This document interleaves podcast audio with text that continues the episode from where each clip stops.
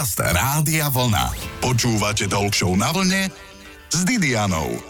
Začiatok roka nemá každý rád, ale každý z nás potrebuje vieru a nádej, že aj tento rok môžeme prežiť spokojom v duši, že sa nám splnia sny a ciele, ktoré sme si dali.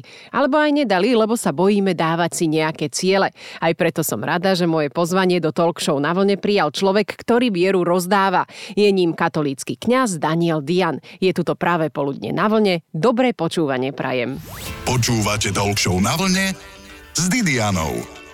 Má silný a dunivý hlas a jeho kázeň v kostole vám ešte dlho rezonuje v ušiach. Vysokoškolský pedagóg, publicista, novinár a tiež môj strýko, rímsko-katolícky kňaz Daniel Dian je našim hostom v talk show na vlne. Ahoj Danko. Servus. A čo tak potichu, keď uvádzam ťa, že máš silný dunivý hlas, prosím Mám, ťa. ale som zvyknutý pred mikrofónom sa tlmiť, lebo mi povedali, že vždy musia stiahovať zosilovač. Čiže na rádio si celkom zvyknutý. Ako často chodíš hosťovať do rádií napríklad? Dosť často. Tento týždeň tam budem dva razy okrem tohto. Takže mám skúsenosti už dlhoročné, prakticky od roku 1990. Treba vždy nejakú prípravu aj v kostoloch si robiť, pri kázniach. Ako dlho dopredu si pripravuješ kázne? Tak ja by som sa zameral skôr na tú nedelnú, lebo to je taký začiatok a vrchol týždňa nedela. No a vždy zaletím v spomienkach môjmu profesorovi homiletiky, alebo ako to moderne nazývajú rétoriky,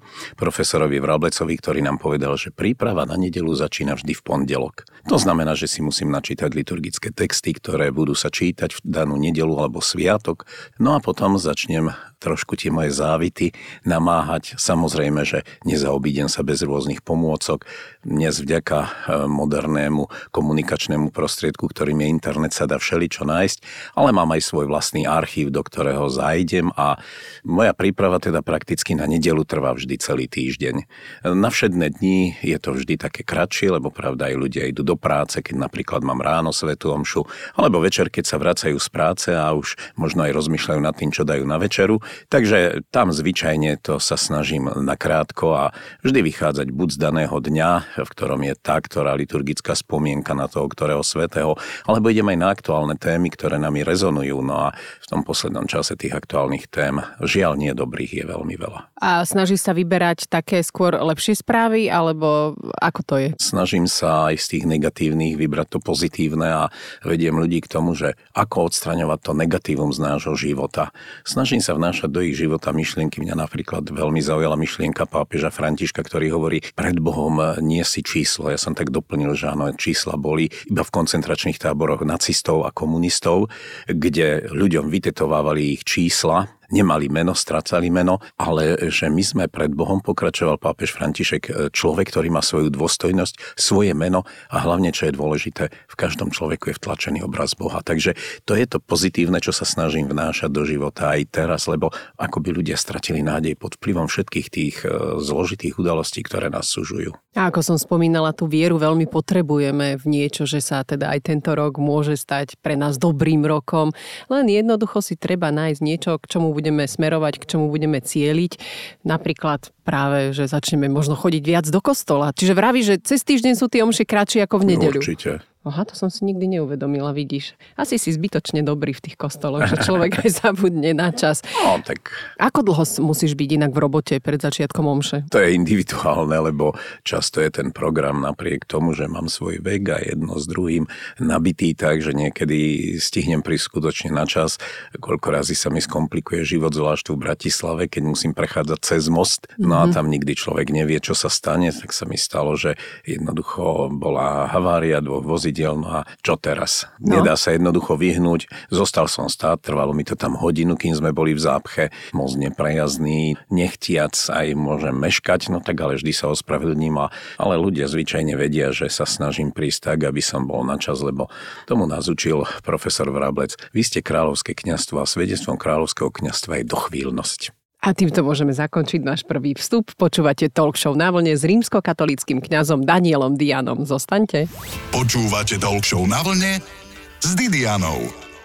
Rozprávame sa s katolickým kňazom Danielom Dianom. Danko, na čo si za ten svoj život minulý rok si oslavoval 70 najviac pyšný? Ja verím, že aj prostredníctvom tých spoločenských komunikačných prostriedkov, alebo ako sa to skrátene hovorí, z médií, som mal možnosť osloviť množstvo ľudí. Potvrdilo sa mi to aj 9. E, januára, keď som bol v mojom rodisku v Púchove, kde mnohí ľudia sa tak prihlásili a povedali, áno, my počúvame.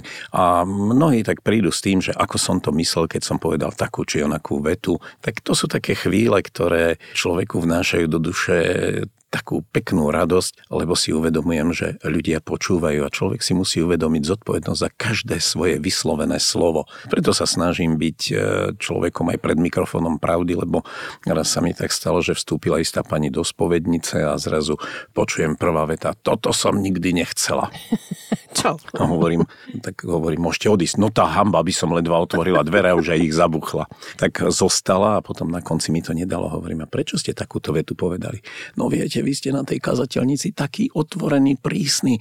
Hovorím, áno, je rozdiel byť e, za ambonou, to je tá kazateľnica v kostole, kde človek má hovoriť pravdu a niekedy hovoriť aj to, ako Pavol píše, káže, napomínaj, karhaj, napomínaj, či je to niekomu vhod alebo nevhod, ale spovednica je miesto milosrdenstva.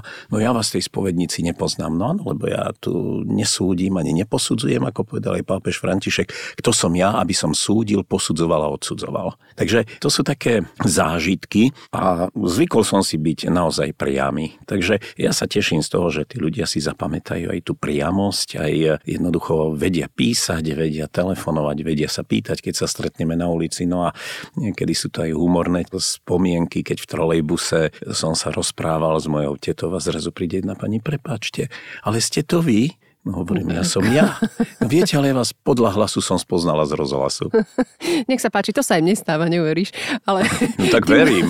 Ty musíš byť aj speaker, teda aj kazateľ, aj v podstate psychológ v tej spovedelnici. No tak iste, to je náročná práca a málo kto si uvedomuje, že keby sme si odmysleli spovednice, tak my máme psychiatrie zahltené alebo psychológov, pretože naozaj kňaz mnoho raz e, je aj jedným aj druhým druhým, ale na druhej strane je to aj obrovská zodpovednosť, lebo si uvedomujem, ak ja niečo tomu človeku poviem no. a on sa bude tým riadiť, a náhodou sa to zbapre. Nie je to až také jednoduché, viete, preto aj keď vidím zo spovednice, otrasiem sa, tak ako keď pes vyskočí z Dunaja. to bolo krásne prirovnanie. no áno, ale to Musíš, je pravda, no, lebo jasno. ja nemôžem niesť so sebou tú myšlienku, pretože aj mňa by to udusilo. Dobre, a čo im povieš? Dajte si trikrát zdravá, späťkrát očenáš a vybavené? to vôbec nie je môj, to vôbec nie je môj štýl. Ja sa priznám, že ja v spovednici vždy poviem, e, ja pokuty nerozdávam, lebo akú mám pokutu? Častá otázka Aha. od toho penitenta, teda toho človeka, ktorý sedí na tej druhej strane mriežky. Reku, žandári rozdávajú pokuty, vy sa pekne pomodlite, úprimne zdravás, ale hľadajte spôsob, ako napraviť to zlo, ktoré ste tu pred chvíľou vyznali, ktoré vás mrzí, lebo to je veľmi dôležité. Musí ma mrzieť zlo, ktoré som spáchal. Bol si aj niekedy na policii kvôli tomu? Nikdy som nemal takýto prípad, chvála Bohu, a uvedomujem si, že vždy je to veľmi ťažké, lebo spovedné tajomstvo je niečo, proste, ktoré mnohokrát prekáža e, mnohým ľuďom. Ja sa nedivím, že policajti by radi poznali niekedy, keď vyšetrujú nejaké prípady, či ten kňaz mal alebo nemal skúsenosť s týmto človekom, čo mu povedal. No, je to veľmi vážna situácia. Ďakujem veľmi pekne. Našim hostom je ešte stále Daniel Dian, katolícky kňaz, môj strýko, na čo som teda mimoriadne pyšná a teraz sa trochu chválim. Zostaňte na vlne. Počúvate Talk na vlne s Didianou. Hosťom v talk show je rímsko-katolický kňaz Daniel Dian. Ak mám rozhovor so záchranárom, pýtam sa ho na základnú výbavu. Danko, ty tiež zachraňuješ ako kňaz ľudské duše. Aká je základná výbava kňaza? Ťažká to otázka, ale ja si myslím, že predovšetkým každý z nás musí vždy prosiť o jedno, o dar trpezlivosti. A ten žiaľ nie vždy máme, lebo povedzme si aj ten kňaz, on je človek, tak ako každý druhý má svoje nedostatky, má svoje chyby, ale ak kniaz stratí trpezlivosť napríklad spovednici, tak môže veľmi veľa zla spraviť. Ja som sa často stretol s týmto a pamätám si ako malý chlapec, keď sme ešte bývali v Povazkej Bystrici, bol tam pán dekan, ktorý bol veľmi nervózny a pred sebou mám obraz e, kňaza kaplána, ktorý tam bol, neskôr monsignora Jana Štefana Palkoviča, ktorý keď zabuchol dekan dvere a niekoho vyhodil z tej svojej kancelárie, tak on ho stiahol k sebe na kaplánku a snažil sa riešiť problém. A vždy mne aj do života dával tú myšlienku, musíš si trpezlivo vypočuť, až potom reagovať. Nemôže zbrklo reagovať. Takže myslím si, že základná výbava kňaza, ktorý má byť záchranárom e, jednotlivca, musí byť trpezlivosť. A práve keď som spomínal tohto kňaza, tak bolo zaujímavé, že okresný súd bol v Povaskej Bystrici a koľko razy tak súdkynia vypla zariadenie, alebo povedala tej stenografke, teraz nepíšte a pýtala sa tých rozvádzajúcich sa, ste veriaci, to nebude v zápisnici. Mm-hmm. No a keď odpovedali áno, tak povedala, tak prerušíme toto pojednávanie, chodte do Púchova na faru za Palkovičom. a bolo krásne, keď po jeho pohrebe prišla táto sudkynia za mnou a povedala, verte alebo neverte, 70% tých, ktorých som za ním poslala, sa už nevrátilo do súdnej siene.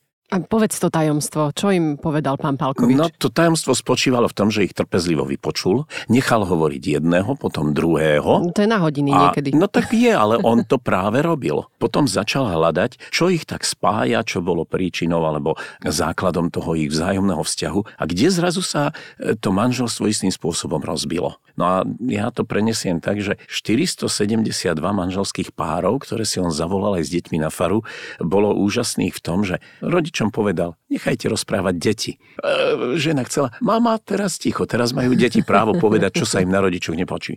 Otec kričí, mama je nervózna, no ale potom bolo opačné garde. A potom sa stalo to, že manželov si ponechal v rozhovore prelát, deti poslal s kaplánom do vedľajšej izby, no a tam si každý uvedomil, že čo je vlastne v tej rodine také, čo môže tú rodinu rozbiť. A to bolo to krásne, že tento muž doslova predbehol aj Jana Pavla II. s jeho apoštolskou exhortáciou Familiaris Consortio, v ktorej on dával istým spôsobom riešenie manželstiev, lebo vieme, že manželstvo ako inštitúcia je vo veľkej kríze. A to je krásne na kňazoch, že majú dar slova. Sa ich opýtaš na veci, ktoré nosia, napríklad na to materiálno a on to okamžite premostí na duševno. A toto na tebe, Danko, obdivujem.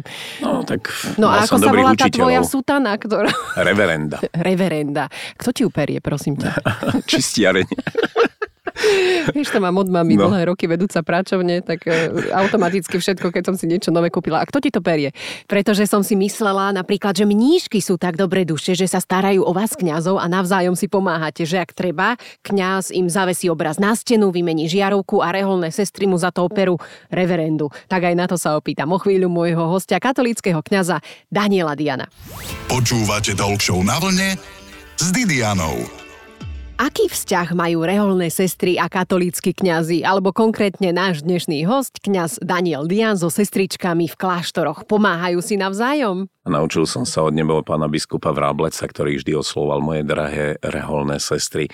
Čo mám spoločné? Jednoducho sociálne cítenie, ktoré sa u nich prejavuje, pretože som od roku 1990 učil vlastne sociálnu nauku cirkvi na Trnavskej univerzite, potom neskôr na Vysokej škole svätej Alžbety. Mám za sebou množstvo študentov, ktorí u mňa robili bakalárske alebo diplomové práce, no a ja som nikdy nemal nedostatok eh, študentov, ktorí chceli, aby som bol školiteľ, lebo som mal povedať, že Diana je mať lepšie za školiteľa ako oponenta. Takže so sestrami ma spája práve tá činnosť, lebo oni, či už to boli milosrdné sestry Svetého kríža, alebo kongregácia Cer Svetého Františka Asiského, alebo Vincentky, oni všetky mali v sebe ten sociálny cit, pracovali v nemocniciach, starajú sa v mobilných hospicoch o chorých, robia v tých domovoch, ktoré sú určené ako núdzové prístrežky pre bezdomovcov. Skúste sa nad tým zamyslieť. Keď som raz išiel a teraz e, Fidong, ako smrdí. Viete, je to ťažká náročná práca, takže ja tie reholné sestry obdivujem, lebo oni celý svoj život vlastne prežijú v takej, dalo by sa povedať, v prvých líniách. Áno pri ochrane alebo záchrane človeka. Takže mňa toto na nich e, fascinuje. A ako sa dá stať reholnou sestrou? No tak musí mať v sebe takú túžbu, že chce niekde vstúpiť, vzdáva sa svojho osobného života, lebo takisto neviem si predstaviť reholnú sestru, ktorá by bola v reholi a žila v manželstve. Áno. Takže tam tiež je tá otázka celibátu. Je to dobrovoľné sa vzdanie. No a... Niekedy lepšie, no.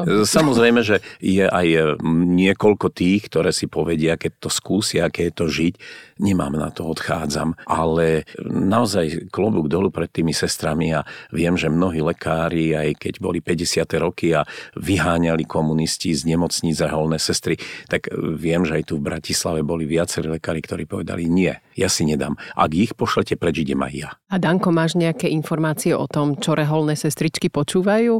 Majú radi okolo seba ticho, alebo počúvajú rádia? O, ale nemajme, nemajme predstavu o nich, že sú to nejaké zakomplexované ženy, ktoré áno, majú konské klapky áno. na očiach.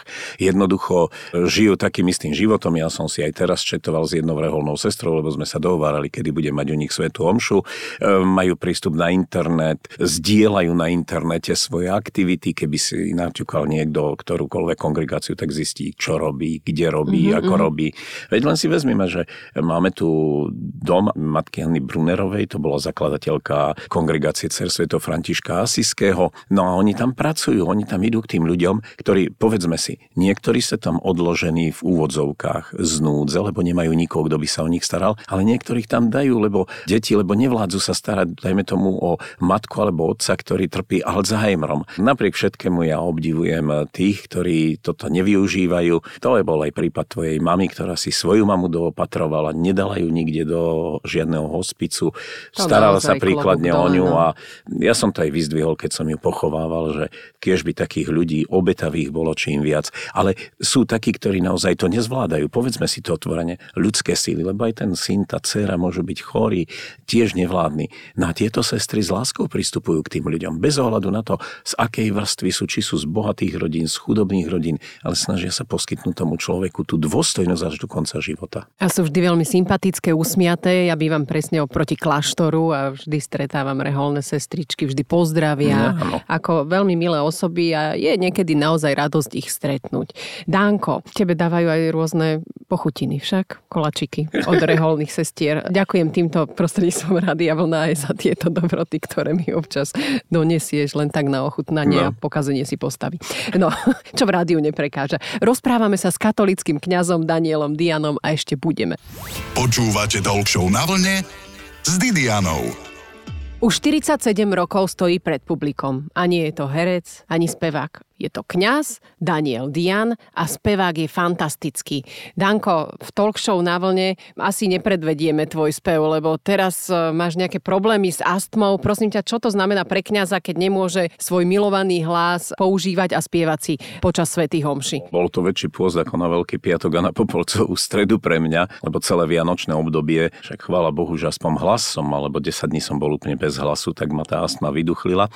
Kamarátka, ktorá je mojou sprievodkyňou už dlhé roky, no ale ešte nikdy som to takto nemal. No tak e, celé Vianoce som nespieval. Istá pani pomše, a čo sú to jaké škamrané omše z vašej strany? Vy ste vždy spievali. Už tak škamrané nie, to bol taký tvrdý výraz, ale som si tak povedal, no tí ľudia držia sa tej zásady Sveto Augustína, kto spieva dva razy sa modlí, no tak aj tá pani zrejme chcela sa dva razy v jednom modliť. Áno, tak, tak namiesto teba spievajú sestričky, no, alebo no, tak kto? E, tie časti, ktoré má kniaz, nemôže nikto spievať, čiže tie som nahlas sa modlil. Bolo mi veľmi ľúto, lebo ja sa priznám, že vždy som si tak aj pred Veľkou nocou, aj pred Vianocami cvičil tie spevy, ktoré sú a tie boli nádherné. No tak mal som aj dobrých učiteľov spevu, môj otec. Pán profesor, a čo robiť potom na Svetej Omši, keď nás nebaví kázeň? Ty, keď máš kázeň, tak je to také žiarivé, také vzrušujúce, niečo sa tam deje, niečo sa tam človek dozvie a niektorí ma uspia doslova. Ja viem, a je to zvlášť vtedy, keď kňaz zabudne, že on nie je poslaný pred akademickú obec, a on nevie sa vžiť do toho, že on má tak hovoriť, aby oslovil aj tie malé deti, aj mládež, mm-hmm. aj dospelých, ale aj babku. Niekedy je to také humorné, lebo som tak diakonovi raz povedal, kázal a tak zrazu. A je to in, a je to cool, a je to wow. A príde taká babka do zakristie a povie, no chudátko moje, asi sa tam kopol o ten pultík, od ktorého kázal, preto skrikol wow. Aj co je to ten kúl? No u nás na Zahorie ten kúl v ploce. Ale co je toto in? A hovorím, vidíš, aké je dôležité tomu diakonovi, aby si hovoril tak, aby ťa aj tá babka rozumela. No však toto... On toto rozpráva rečohu, ktorá je blízka mladým ľuďom, ktorí používajú tieto mass media a vedia, čo je to aj in, aj cool, aj wow. No ale tá babka jednoduchá, ktorá bola vychovaná v tej tradičnej viere, ona nemá ani počítač, ani internet, je rada, že má telefón, aj to povedala, že skoro som ho šľuhla, lebo deti mi dali mobil a mama musíš mať a musíš mať. Potom mi to bolo ľúto, lebo každý deň prišlo, mala 5 detí, každý deň jedno prišlo v sobotu, chodili v nedelu vnúci, vnúčky. A teraz, mama, však ti každú chvíľu voláme. Ale ja tú plechovú trúbu hladkať nebudem. Takže toto je dôležité, aby kňaz vedel osloviť každého, kto je v tom kostole. No a čo proti tomu spánku? No ja neviem, niekedy ja mám s tým problém, keď som na omši a počúvam kniaza, ktorý tak nezaživne káže. Tiež by som si dal nejaké šparátka do očí. Rozprávame sa s katolickým kňazom Danielom Dianom a tu je aj rozhodne nerozhodný kvíz. Rúženec radšej vidíš vysieť na spätnom zrkadielku alebo na krku? Nie je rozhodne ani na jednom mieste, no. lebo na spätnom zrkadielku z hľadiska bezpečnosti nemá čo robiť. Rúženec nie je retiaska, ale je to nástroj, ktorý mi pomáha pri modlitbe, v ktorej rozímam o živote a diele Ježiša Krista. Dýchať čerstvý vzduch pri mori alebo na horách? No, ťažká otázka pri obidvoch, lebo na tú astmu nie je nič lepšie ako práve tieto klimatické pobyty. Doplň prosím vetu, modliť by sme sa mali vždy. V každom okamihu. Radšej vôňa kadidla alebo kvetov? Momentálne kadidlo tak odsúvam nabok, lebo vzbudzuje moju astmu, takže radšej asi tie kvety. Toto sa stane kňazovi. Dánko, radšej ryba alebo kreveta? Ani jedno. Ristreto alebo krémeš? Ristreto. Obed s rádiom vlna alebo rádio vlna s obedom? To je jedno. A záverečné múdro na záver? Nech ľudia múdro počúvajú médiá, nech si vyberajú to, čo je pozitívne, rýchlo zabúdajú na negatívne, ale pracujú na tom, aby to pozitívne bolo naozaj realitou. Našim hostom bol katolický kňaz Daniel Dian. Ďakujem veľmi pekne za návštevu. Ďakujem aj ja. Počúvajte Talk Show na vlne s Didianou každú nedeľu po 12.